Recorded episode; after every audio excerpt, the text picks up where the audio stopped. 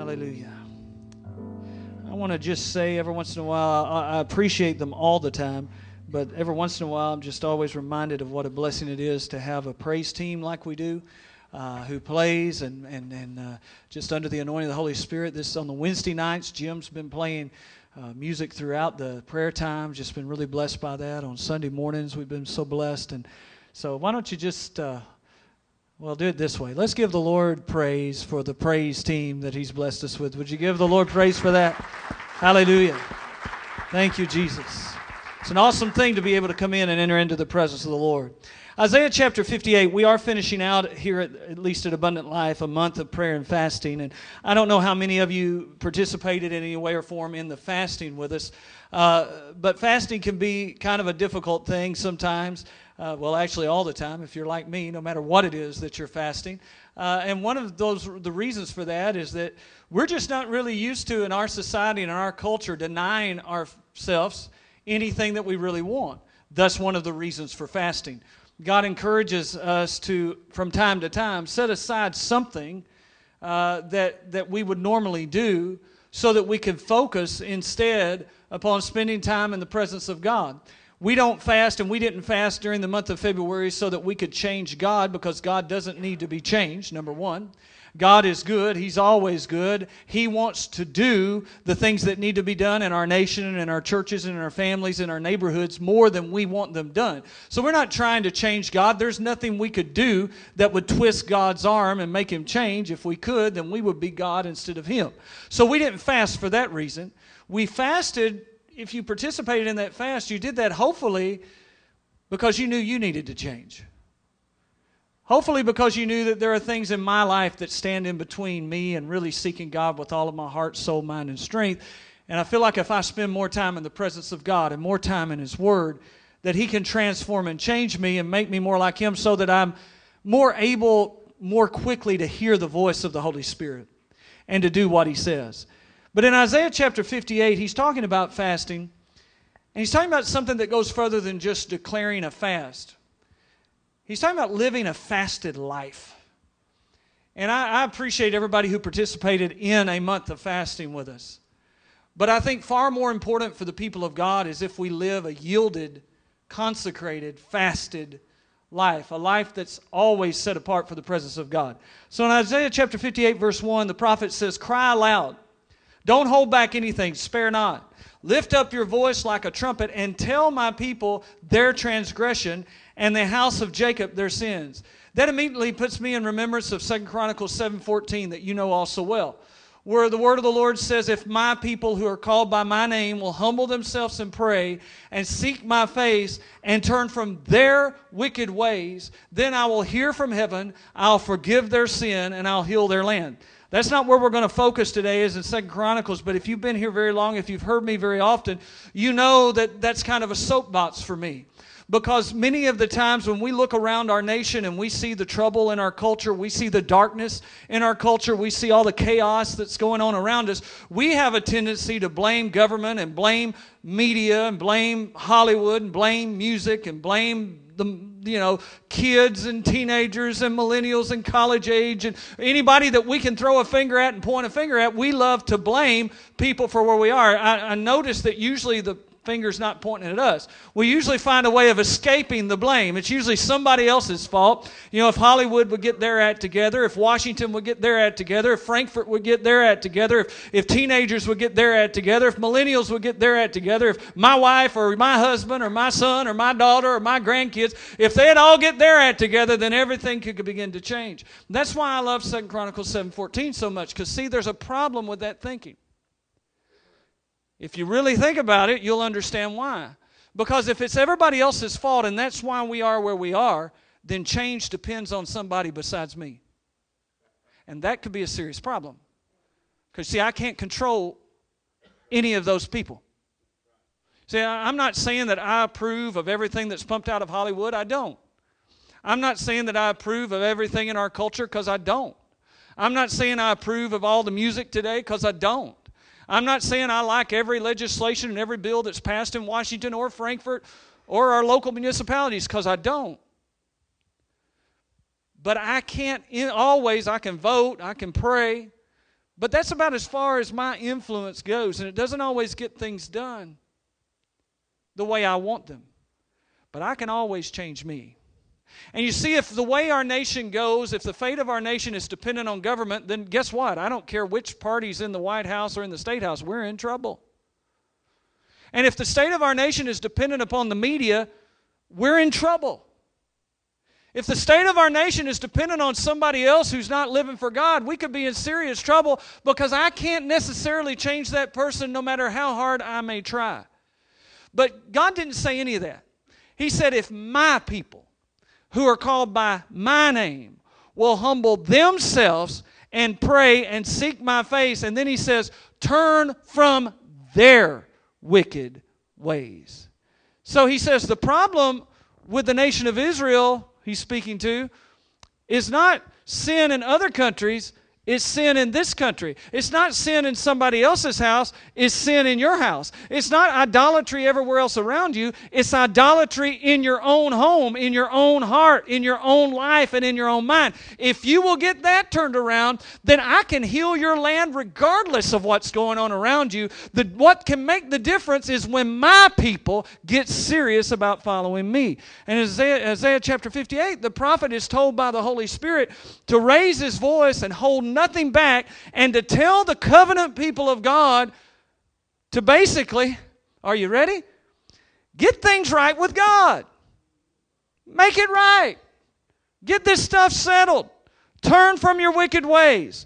Get rid of your idols and follow me. Specifically, he says this in verse 2. He says, Yet, even though there's sin in the house of Jacob, they seek me daily and delight to know my ways. As a nation that did righteousness and did not forsake the ordinance of their God, they ask of me the ordinances of justice. And notice this they take delight in approaching God. Why have we fasted, they say, and you have not seen? And why have we afflicted our souls, and you take no notice? But in fact, God says, in the day of your fasting, you find pleasure and you exploit all your laborers. Indeed, you fast for strife and debate and to strike with the fist of wickedness. You will not fast as you do this day to make your voice heard on high. Is it a fast that I have chosen, a day for a man to afflict his soul? Is it to bow down his head like a bulrush and to spread out sackcloth and ashes? Would you call this a fast? An acceptable day to the Lord? And the answer to that question I can give you, if you were a Jew in that time and frame, yes, that's exactly what you would call a fast. See, to them, a fast was putting on all the sackcloth and ashes and going through all the motions and, and, and, and looking like they had lost their best friend and going around and just making sure everybody knew that they were miserable because they were crying out to God. And, because, and they would. Boy, they'd afflict themselves. They'd do all kinds of things thinking that if I do enough, then God has to do what I'm asking Him. And God's saying, This is not what I'm looking for. Because the problem was they could get real serious about afflicting themselves with all, all kinds of disciplines in a crisis so that God would do something for them. But the problem was their heart was never changing. When the crisis was over, they would go right back to their idols. When the, as a matter of fact, while they were fasting, they would come. As a matter of fact, it says they love to approach the throne of God. If we want to just kind of bring this into modern times, man, they loved worship. They loved worship. They couldn't get enough of it. They loved the music. They love to go to the concerts. They love to buy the CDs or download them on their, on, on their iPhones or their iPads. They love the music. They love the conferences. They love the seminars. They love coming to church, especially if church was full of those type of things.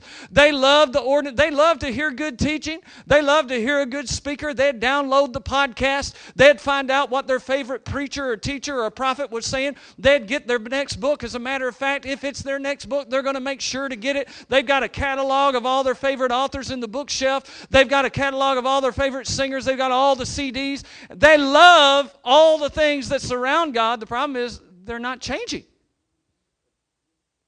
They still follow the same idols. They still commit the same sins. They still have the same attitudes. All the things they're doing for God has not changed the way they treat each other. They still have all of the bitternesses and all the resentments and all the grudges and all the unforgiveness hidden in their hearts. All of the things they're doing religiously is not changing and God, changing them on the inside. And God's saying, That's not the fasting I'm looking for. I know that's what you think I'm looking for. But He's saying to His own people, through the prophet. That's not what I want.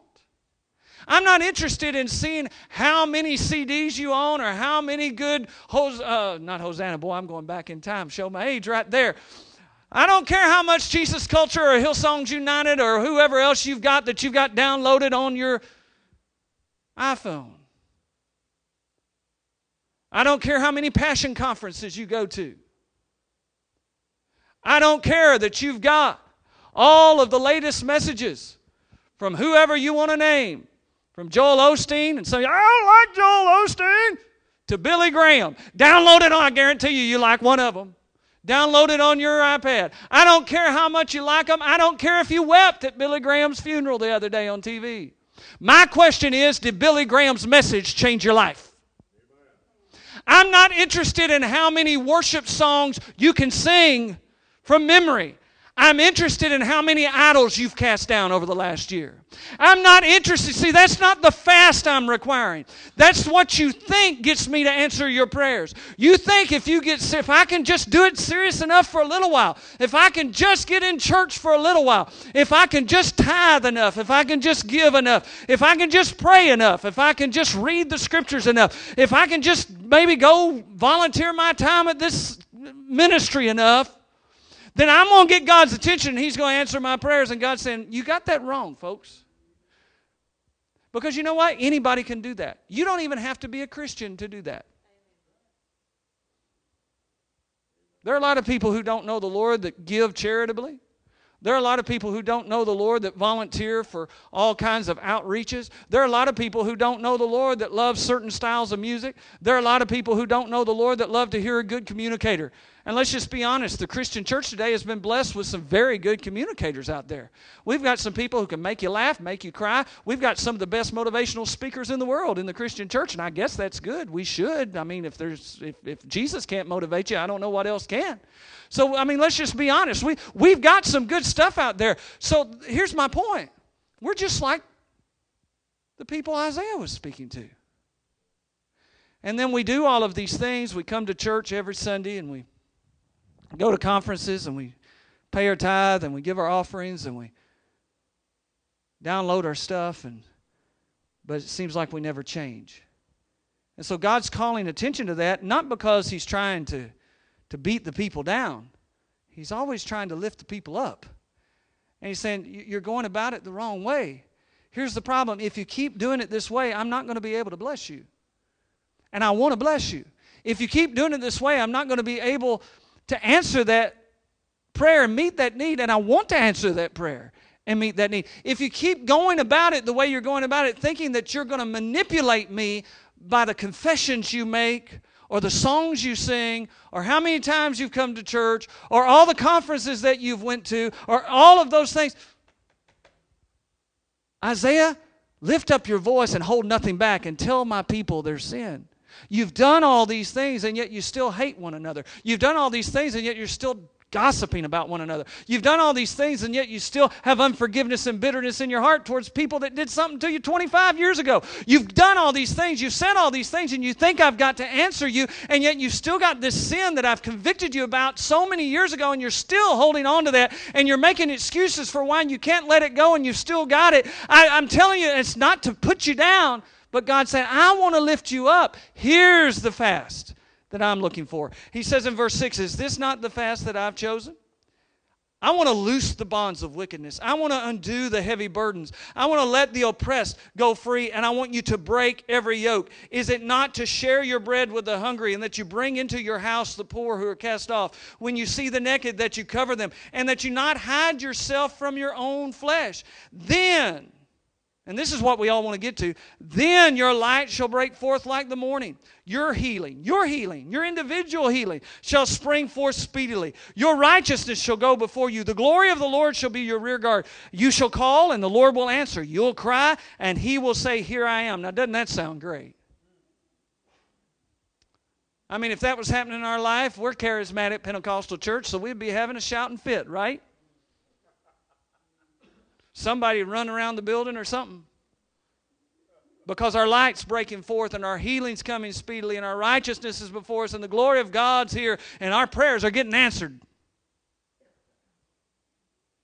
Well, God says, That's what I want too. See, we have this idea, it's a very religious idea, that we almost have to twist God's arm to get him to do something good. Yeah, you know, if I just do enough of this, I find myself praying that way a lot. You know, even though I know better. How many of you ever amaze yourself because you know better, but you still do it anyway? I'm like running down the road, oh God, you know, I just need more of you and I need, you know, this. So God, I, I don't know. I don't know what to, I guess if I just study more, I guess if I just do that. And all, all of that's good.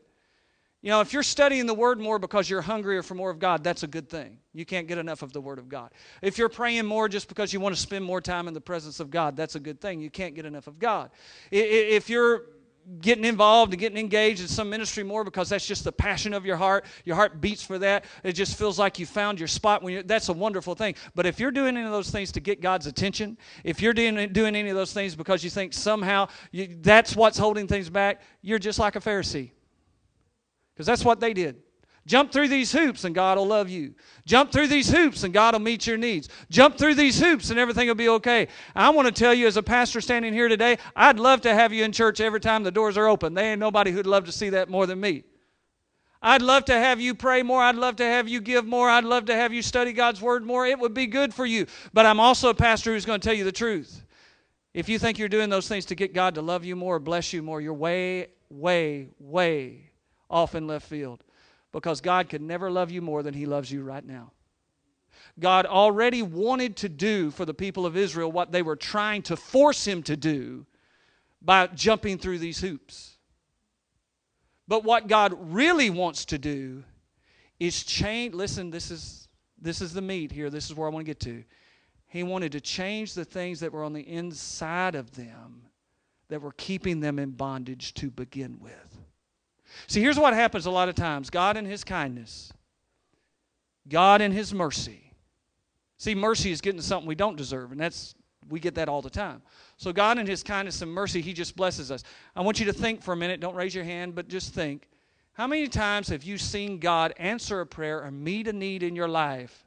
You, you weren't even looking to God at the time, but He did it anyway, and you got blessed with this, or that problem went away, or, or whatever. But what was on the inside of your heart that may have put you in that mess to begin with, you never dealt with, and within months, days, or weeks, you were right back in the same spot. If you can identify with that, now you understand why God wants to get to the heart of the matter. Because you see, He can do everything you want Him to do today. He, he can set you free. He can take care of that problem. He can remove it right out of your path. He's big enough to do that. He even wants to do that. But the problem is, if there's something on the inside of you, if there's idolatry in your life, if there's a sin in your life, if there's choices that you're making that keeps putting you back in that same spot again and again, He's not helping you by removing that. He wants to. But what he really wants to do is get to the heart of it. So he says, Here's the fast that I've chosen. Here's what I really want. I want you to loose the bonds of wickedness and I want you to let the heavy burdens go. I, I, I want to set the oppressed free. I want to break every yoke, and that includes yours. That includes mine. So it's a twofold thing. God says, I want you free and I want you to let other people free. So who are you mad at today? Oh, you didn't know I was going to ask you that. Who are you mad at today? Who are you angry with? Who are you not forgiving? Who are you holding resentment against? God says, Here's the fast I want. Let them go. Just let them go. But you don't know what they did. That doesn't matter. You see, letting go offenses and bitterness doesn't mean that you're calling what they did right. It just means that you're saying they're in God's hands and it's God's job to take care of them, not mine. So I'm not holding this anymore.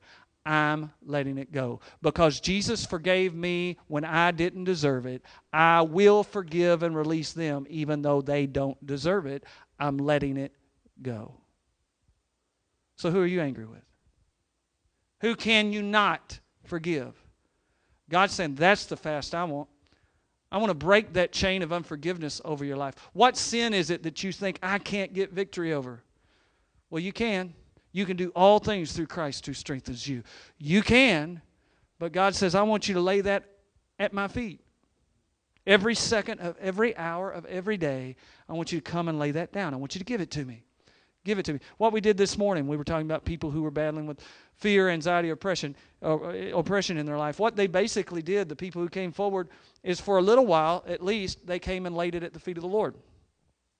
They took all that that they were dealing with, whether there was a reason that they could put their hand on for it or a reason they couldn't identify, and for a little while at least, they put it in God's hand. Now, now let me tell everybody who was up here, this is just the way it works. I don't write the rules. This is just the way it works eventually the enemy that put that in your heart to begin with is going to come back. He's going to show up knocking at the door of your heart saying, I want to give you this fear back. I want to give you this anxiety back. I, I want to give you this problem back. I want you to take it back. Here's how he does that start thinking about it. See, the Bible says, take every thought captive to the obedience of Christ. So here's how Satan does it. He comes and he offers you a thought. Here it is. Here's the thought. Now, if you'll take that thought, you can have back that anxiety. You can have back that fear. You can have back that oppression. You can have back that sin, whatever it is that you came for. If you'll take that thought, you're going to start taking that back. But if instead you'll take that thought the same place you took it this morning, right back to the hands of Jesus and lay it down, then that oppression and that anxiety and that brokenness, you can be free of that. That's what the Bible says. The fast I want is the fast that breaks every chain and sets people free. I don't want to just break your chains, although He wants to break your chains and mine. He says, I want you to be so liberated by the freedom that you have that you go around breaking chains of everybody that you're holding in bondage to.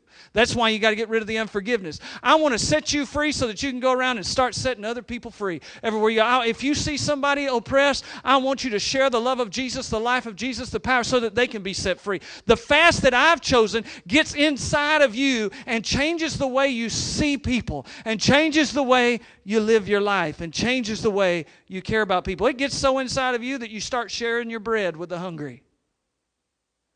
You start reaching out with compassion to others. And the Bible says when we do that, oh, by the way, I don't want to miss this. And don't hide yourself from your own family, too, from your own house. That means even your family. Yeah, even the uncle that you don't like. Eh, yeah, don't hide yourself from them either. Begin at home. Begin right where you are the daughter, the son, the grandson, the granddaughter, the mother, the father that you haven't talked to in a while. Let it begin here. Let healing and restoration begin here. Then, and I've got that circled in my Bible because it means not before, it means then. Then your light will break forth. Then your healing will come. Then your righteousness will go before you. Then the glory of the Lord will be your rear guard. Then you'll call on the Lord and He'll answer. Then you'll cry and He'll say, Here I am. But until then, sometimes you'll get a splash of mercy.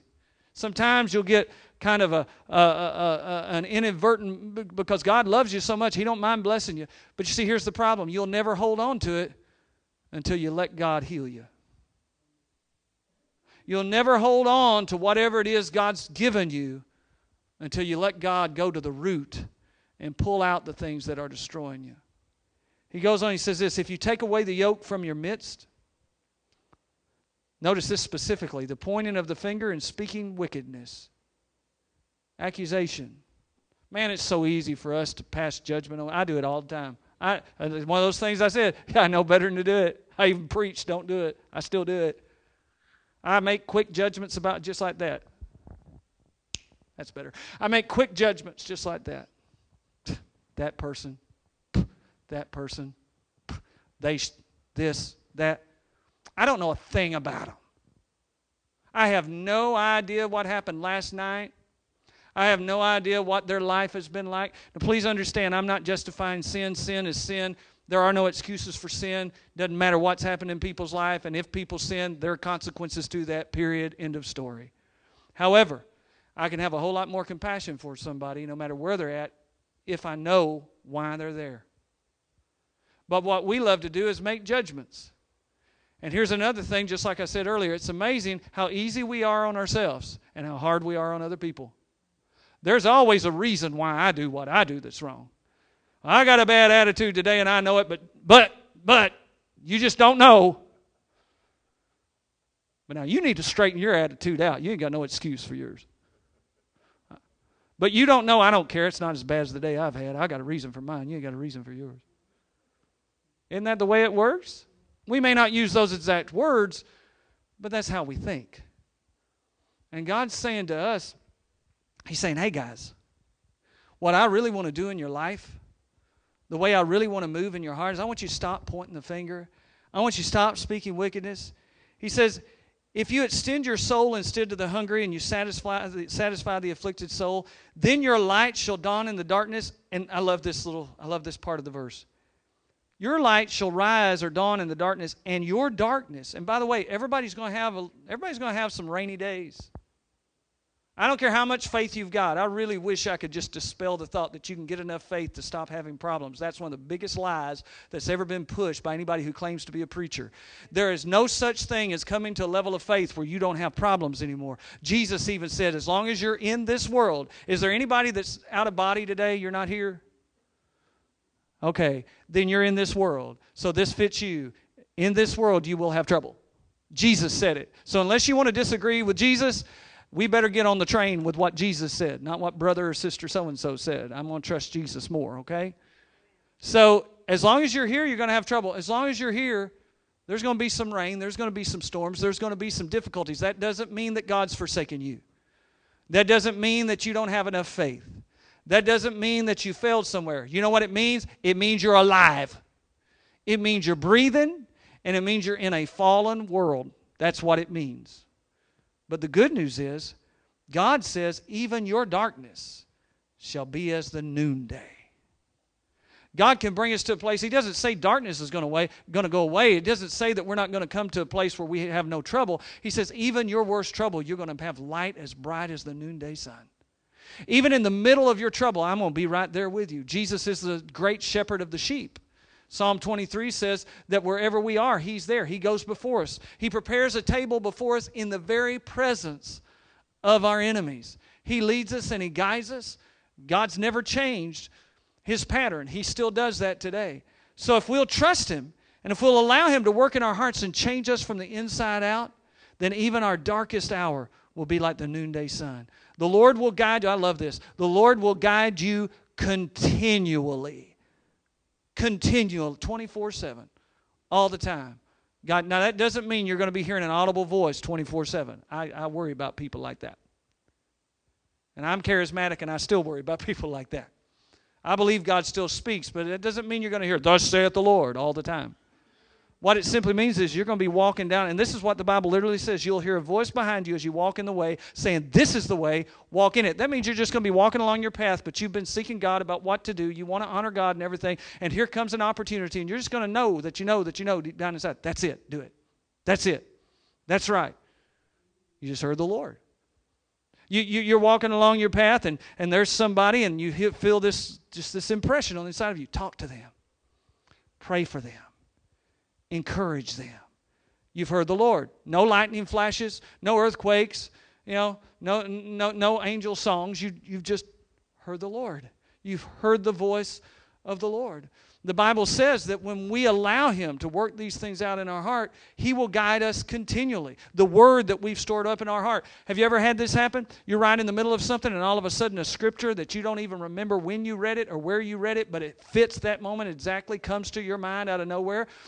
That's God guiding you continually, and that's what He desires to do. He says He will satisfy our soul even in drought. So when everything around us is falling apart, when everybody around us is, is struggling, the Bible says, if you'll be this person who walks with me and honors me, I'll keep your soul satisfied even in the midst of a dry time. He says, and I'll strengthen your bones. And you'll be like a watered garden and like a spring of water whose waters do not fail. And those from among you, church of God, who chooses to honor God, will build the old waste places, raise up the foundations of many generations. You will be called the repairer of the breach and the restorer of streets to dwell in. God says, Hey, everything I've done before, I'm getting ready to do it again. Everything the church has ever been, I'm getting ready to raise it up and make it that way again. I'm getting ready to make the church a repair of those things that are broken. I'm going to be getting ready to raise up the church of Jesus Christ and make it a restorer. I'm getting ready to do the things that I desire to do in your nation and in your city and in your family and in your community, and I'm going to do it through my church. But it's got to be a church who has let me strip away the pride and strip away the selfishness and strip away the sin and strip away the idolatry and strip away the judgmentalism and strip away all of the things that stand in between you and me. You know what a real revival looks like? I really genuinely believe it. I love it. Don't get me wrong. I love it when people get emotional. Makes hey, it just you, it's just kind of contagious. Somebody gets excited, you get excited. Somebody cries, it kind of makes you want to cry. You know, I, I, love that. It, it's enthusiastic, it's wonderful. But I've got a feeling that's not what real revival necessarily looks like. Do you know what real revival looks like? I believe.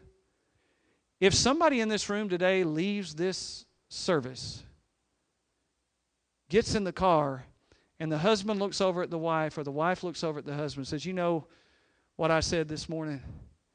I'm really sorry. I was wrong. There's no excuse. Would you forgive me? Now that that's revival. You know that that uh that person that you've been holding resentment against, if you just get on your face today and say, God, I forgive, I let them go. I release them. If you've said something or done something where you need to go make it right, you go make it right. That sin that you've been holding on to and justifying and excusing for so long, if you get before God today and you say, God, there's no excuse, I give this to you right now, here today, if you'll help me. Holy Spirit, come. I'm going to walk away from this. I'm going to cut ties. Whatever I need to do, I'm going to make this right. That's revival. That's revival. If you go out to eat today and you're, what you normally do when you're eating lunch is talk about people. Well, what'd you think about Pastor's sermon today? I know y'all never do this now. But what, what do y'all think? I know if you ever said anything about it, you'd say, oh, it's the best I've ever heard, I'm sure. But what, what, if, what if you sit around today and instead of cutting up and, and, and slicing and dicing, you say, you know what? God's good. It's been a good day. Bless the Lord. We live in a free country. I was able to go to church today. Bless the Lord, I was able to sing to the top of my lungs if I chose to about how much I love Jesus. I was able to be with a lot of other people who love Jesus and they love me and they encourage me. I thank God I got to talk to some people who really care about where I'm at today. Man, I thank God that we were able to hear the Word of God today. I thank God for health and strength today. What if we talked about all the things God's done today instead of about people? To see when that starts happening, we're having revival. That's the real deal. And that's what God says He's looking for. He's waiting for the church to become restorers and repairers. That's what he wants to cause us to be. Verse 13 will close out. If you turn away your foot from the Sabbath, notice this phrase, from doing your pleasure on my holy day, and instead you call the Sabbath a delight, the holy day of the Lord honorable, and shall honor him, not doing your own ways, nor finding your own pleasure, nor speaking your own words, then you shall delight yourself in the Lord. I will cause you. Well, wait, wait a minute. Let's stop there, and I'll come back to that. God's talking about coming to a place where, when He talks about the things that He asks of us, we start delighting in those things. Well, I guess there's nothing left to do but pray. Let's pray. No, no, no. Let's pray. Let's seek God. Oh, we've got this problem. Have you sought God yet? Let's pray. God can do anything. Well, I guess it's time for me to do my devotions. No, no, no. Thank you, God, that I can spend some time before you. Thank you, God, for the teachers who have been anointed by the Holy Spirit to write devotions where I can take a piece of your word every day and you can speak to me the way you've spoken to them. Thank you, God, that I can get in my car, I can turn on the radio to a station that plays music that glorifies you, and somewhere in the midst of my commute, something's going to speak to me, and I don't like the music on the station, then download your own just like I do. Some good Christian stuff. Stick that into the with the into your into your system and just begin to play that and allow the Holy Thank God we've got this technology. Thank God for what He's done. Thank God if things get tough, I've got Christian people I can call. So start doing that and begin to believe God to move in your life. What if we, as the people of God, began to delight ourselves in God? Woo, it's Sunday. It's time to go to church. I just can't hardly wait to get to the house of God. I don't know what God's going to do today, but I know God's going to do something. I don't know what He's going to speak today, but I know He's going to speak something. I don't know what's going to happen today, but I know something's going to happen somewhere, somehow. I'm just looking for what if we came into church every time we came into church looking for what it was God was going to do to speak to our heart. And if you're sitting here today, well, I'm waiting for that, then just keep watching because before you get out of the room, I guarantee you, you're going to find it somewhere, somewhere somehow somebody's going to speak something into your life, something that's a nugget. What if we looked at following God as the greatest treasure we ever had in our life? Because you know what? That's exactly what it is. God says it's called the Sabbath of delight. Look at it as the greatest honor you've ever received to follow after me and to know me and to serve me and to walk with me. You don't have to go to prayer meeting. You get to go to a prayer meeting. You don't have to study God's Word. Nobody's making you do it. You get to study God's Word. You don't have to do anything for God. Have you figured that out yet? You can all stay home. I hope you don't now, but you can. You get to. What if we started looking at following Jesus as the privilege it truly is. Well, I can tell you what will happen. It says if we'll stop looking for our own pleasure and stop seeking for our own delights and instead find our delight and pleasure in God, then, verse 14, God says, I will cause you to ride on the high hills of the earth. I will feed you with the heritage of Jacob, your father. The mouth of the Lord has spoken. And when God says it, it's a fact. Now, if I ask today, how many of you want God to bless you? Everybody's hands would go up. If I said, how many of you want God to answer your prayers? Everybody's hands would go up. How many of you want revival? Everybody's hands would go up. How, how many of you want to see a great move of God? Everybody's hands would go up. When God says, okay, I want you to have it more than you want it. But there's some things we need to deal with first. If you think you're going to get this just because you show up on Sunday morning, you, I'm glad you're showing up on Sunday morning, but that's, that's not what gets it. If you think you're going to get this just because you listen to Hillsongs or whoever you listen to, that's not what's going to get it. I want to change your heart. There's some things in here I want to deal with. I've been dealing with you about it for a long time. You've been holding on to it, making excuses. You don't think you can live without it, whatever the case may be. I'm ready to take that. Because the minute you let it go is the minute you find freedom. So, so I, I want to take that from you. And, and listen, this attitude you, you've got, it's not going to work. You see, in order, I want to set you free from the bondage that you're in, but if I'm going to do that, you've got to set other people free from the bondage that you're holding them under. I, I want to forgive you, and I have forgiven you, but you need to forgive other people too. So let me deal with this stuff because see the thing holding you back. Well, devil's just been after me so bad, and all I, I just believe I'm under the attack of every demon in hell. Who cares? And some of you looked at me funny when I said that. I'm not being. I'm not trying to be rude or, but but understand, every demon in hell is not bigger than your God. I don't care if the devil himself is standing toe to toe with you and brought every demon with him facing you today. Jesus, just the mention of his name makes them tremble. You have more in you than all of the kingdom of darkness ever had or ever will have. That's what I mean. Who cares if all of uh, the only thing that means if all of hell is fighting you, you must have a pretty important call of God on your life. There must be something really big going on inside of you. So that's a great thing, not a bad thing. So if you're being fought that hard, bless the Lord. Just get your attention on Jesus. What he's saying is, it's not the devil that's holding back the life of God. It's not the devil that's holding back the blessings of God. It's not demonic principalities that's holding it back from you because as a child of God, they're not big enough to do that.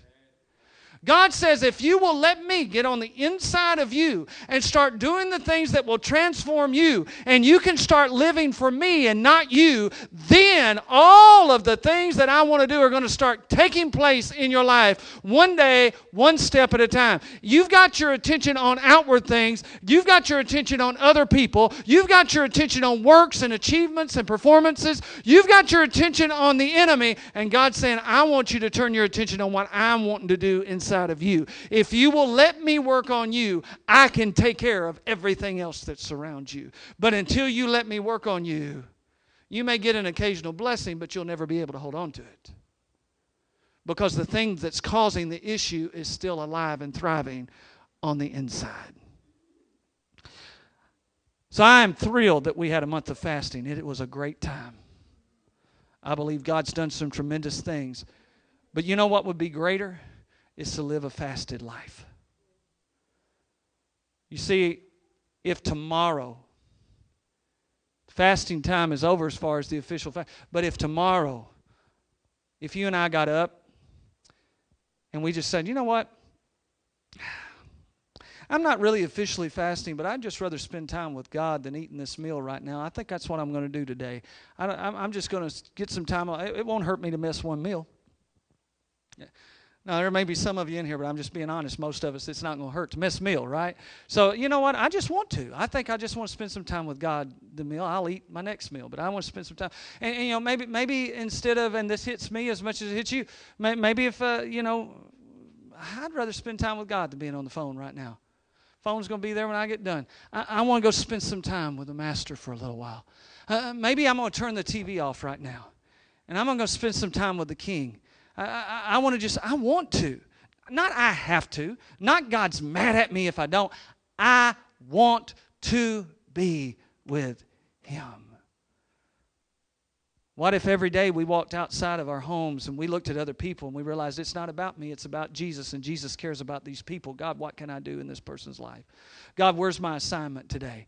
God, who is my mission today? God, who do you want me to encourage today? Who do you want me to help today? Who do you want me to make smile today? God, who, who do you want me to love today? Who do you want me to show your compassion to today? God, show me my mission today. Show me my, because I know I'm here on purpose. It's not about me, it's about you, and you care about people. What if every day we lived a fasted life like that?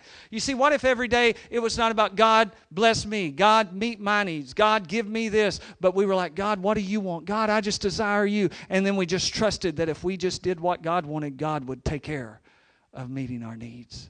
See, I believe Isaiah 58 teaches that. And I believe what he wants far more than days or months of fasting, although those are good things. Special services and events, although those are good things too.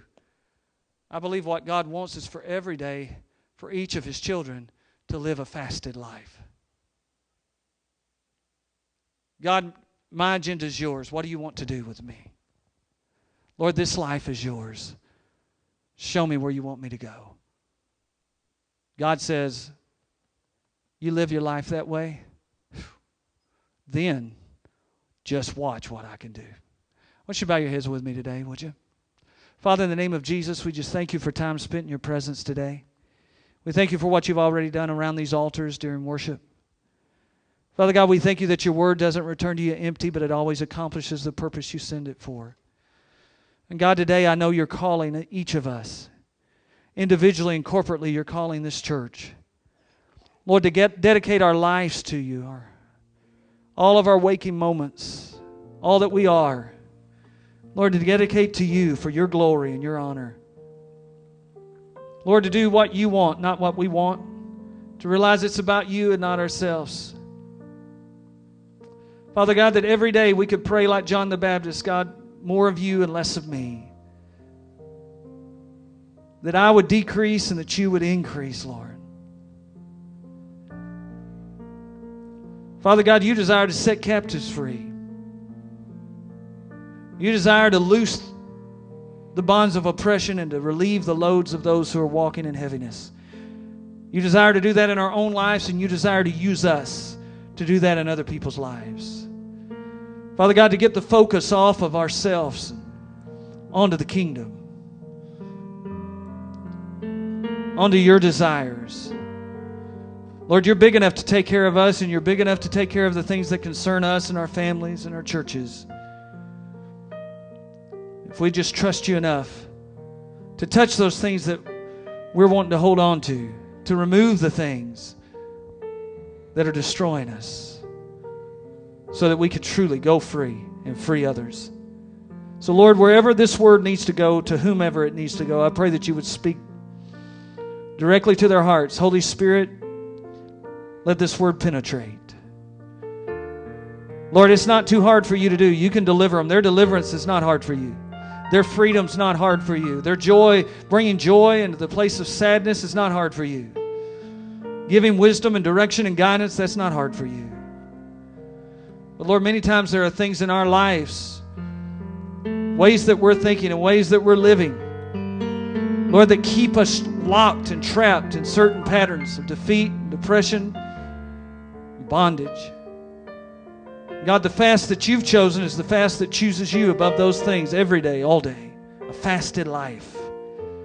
And God, I pray that that's what we would choose to do. You're the one that empowers us to do it. We can't even do that by ourselves, but you empower us to do it. And I just thank you that you'll empower your people in this room to do that today. In Jesus' name. With your heads bowed and your eyes closed today, I know as surely as I'm standing here, and it actually is just something that is flowing in my heart right now. There are some of you that if you didn't know, if you didn't know how to look at performance, what you're doing or not doing, as what pleases God, you wouldn't know anything about following God because that's all you've ever learned it's all you've ever known. It's all you've ever seen. And God's little by little trying to get that out of you. And boy, it's hard. It's almost like it's almost like somebody's trying to get you to let go of some family heirloom or something because it's just it's all you've ever known and so many people that you love are attached to that way of thinking and but I'm telling you it's destroying you. You stay miserable all the time. You never feel like you're good enough. You never feel like you God really loves you enough. You, you always think you've got some other thing. If I can just do this other thing, if I can just get this other thing right, if I can just, and it not only hurts you, it causes you to judge people pretty severely. Keeps you separated from people that God's called you to love because you're expecting them to perform just like you think you have to perform. I got news for you. All those things that you may be wanting to do may be good, but you're not doing them to get God's attention. You already have it. And He already loves you. And all those things that you think are going to make Him answer your prayers aren't going to make Him answer one prayer any more than anything else. He's just saying to you, hey, what I'm really wanting is your heart completely given to me. I want you to trust me. I want you to just love me with everything that you are. I want you to let me have everything that you are. I want you just to walk and live a fasted life where every hour, every moment, every day, every everything you do and say is committed to me because you love me and you trust me. So if that's you, You've been battling all your for longer than you can remember with trying to impress God. You wouldn't have called it that. Trying to get God to do because of what you're doing. I'm telling you, God's getting ready to set you free from that, and it's going to be real freedom. He wants to make you whole. He wants you to know that He loves you just like you are. He won't leave you that way, but boy, He loves you that way. He can change you, but you got to be willing to let go of that system of thinking. You got to be that's like become an idol in your life. Let it go if you want to be free. I know there's at least one person in the room like that. There may be more. But I want to talk to you first. If that's you, would you lift your hand? Are you ready to be free from that? Are you willing to be free from that? Are you willing to just like, just accept the fact God loves you just right there, like you are? He loves you. If that's you, I know there's one. I won't wait too long. You've got to make the choice. But if that's you, would you lift your hand? All right. Anybody else? I know there's at least one. There could be. All right. All right. Anybody else? That's you. That's just been your life. You've been trying to jump through hoops as long as you can remember to just kind of earn God's love. And if that's what you're doing, it also, you wind up doing it for other people too. It just kind of translates out to all of your life. God wants to set, it's a miserable way to live. God wants to set you free. If you hadn't lifted your hand yet and you need to, would you do that? I know I've got, I wasn't even planning on doing that today, but I know God's got some people in here that He wants to set free. Anybody else, just real quick? All right, secondly, Here's the thing there's some of us that we're real quick on judging other people about things, but we let a whole lot of things go in our own life. And we wonder why God's not answering this prayer and why God's not doing that and why God's not doing this because we think, look, I do this, I do that. It's the same thing I was just talking to everybody else about. We just don't look at it that way. And God's saying, hey, guys, what I really want you to do is live a fasted life. What I really want you to do is love the people around you. What I really want you to do is to care about what's happening to other people. I want you to forgive. I want you to let people go. I want you to be free and I want you to be willing to free other people. That's the fast I'm looking for. If you want to do something, that's what I want you to do. I'll empower you to do that. This sin that you've been holding on to and excusing, I want it. I want you to trust me enough to let you have it. That idol in your life, that it doesn't matter what I've called you to do, you always bow to that idol because anyway, because even you stop doing what you committed to me to do because somebody or this other thing steps in the way. I want that. And if you'll let me have that, then you're going to see what I can do in your life. If you know God's talking to you about some of those things, would you lift your hand? If you're ready to let those things go, if you're ready to let God get right into the nitty gritty of your heart and bring some healing, get rid of some idols, cast some of those things down, deal with some areas in your life that are holding you back. If that's you and you don't already have your hand up, would you put your hand up real quick? I want to pray for you before we go. All right? Okay? Okay? Anybody else? You know that? All right? Anybody else? Okay, let's stand across this room, would you? Father, in the name of Jesus, I lift up everybody whose hands just went up. Father God, for those who have, as long as they can remember, tried to perform, tried to earn your love and your approval and your blessing. And then they get really aggravated with you sometimes because they feel like they've done enough and you're not doing what they thought you would do. And then disappointment and disillusionment sets in. God, how could we ever do enough? What could we ever do to earn love from you? There's no way. Lord, it's not earned, it's given freely.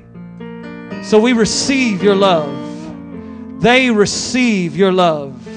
It's a gift, it's grace, it's mercy. Just like they received your forgiveness when they gave their heart to you, they receive your love. In the same way that they've received you, your word says, so walk in Him. Every day we live because of grace. Every day we live because of mercy. Every day we live because of your love and your forgiveness and your favor. Lord, help them receive that. No more hoops to jump through, no more performance based walk with you. And Father God, I thank you, they won't expect other people to perform for them either. They're just going to be able to love because you've loved them first. And Father God, for those who, Father God, have Lord, we do we can do some pretty religious things at times, and those things are good. But God, they're not so good when we're doing them because we think we're twisting your arm to get you to do for us. So, God, I just thank you that they're letting those things go as you speak to their hearts right now. And God, that sin that needs to be confessed, I thank you they're doing that right now. And forgiveness is theirs in Jesus' name. That idol they've held on to is being put into your hands and cast out of their life right now in Jesus' name. And Father God, I thank you that, Lord, the resentment, the bitterness, the unforgiveness that they've held against others, Lord God, they're letting that go because, Lord, you forgave them. And as you've forgiven us, you called us to forgive others. Lord, I thank you, you're going to enable us and equip us to live a fasted life dedicated to you for your glory alone. And as we do, we thank you, Jesus, that, Lord, then healing will come speedily. Lord, our righteousness will be in front of us, and the glory of the Lord will be our rear guard. And our darkest day will be shining like the noonday sun, all because of you. And we give you thanks. We give you praise. In Jesus' name. Amen. If you're in this room today and you don't know Jesus as your Savior, you're not walking with God like you need to, if you will come and talk to me afterwards today, I would love to talk to you about the Lord and how much He loves you. He'll forgive you and release you and make you free. So we'll be around as long as you need us to be, but otherwise, we're going to let you go. Be blessed. No services tonight here. Go in the grace of the Lord.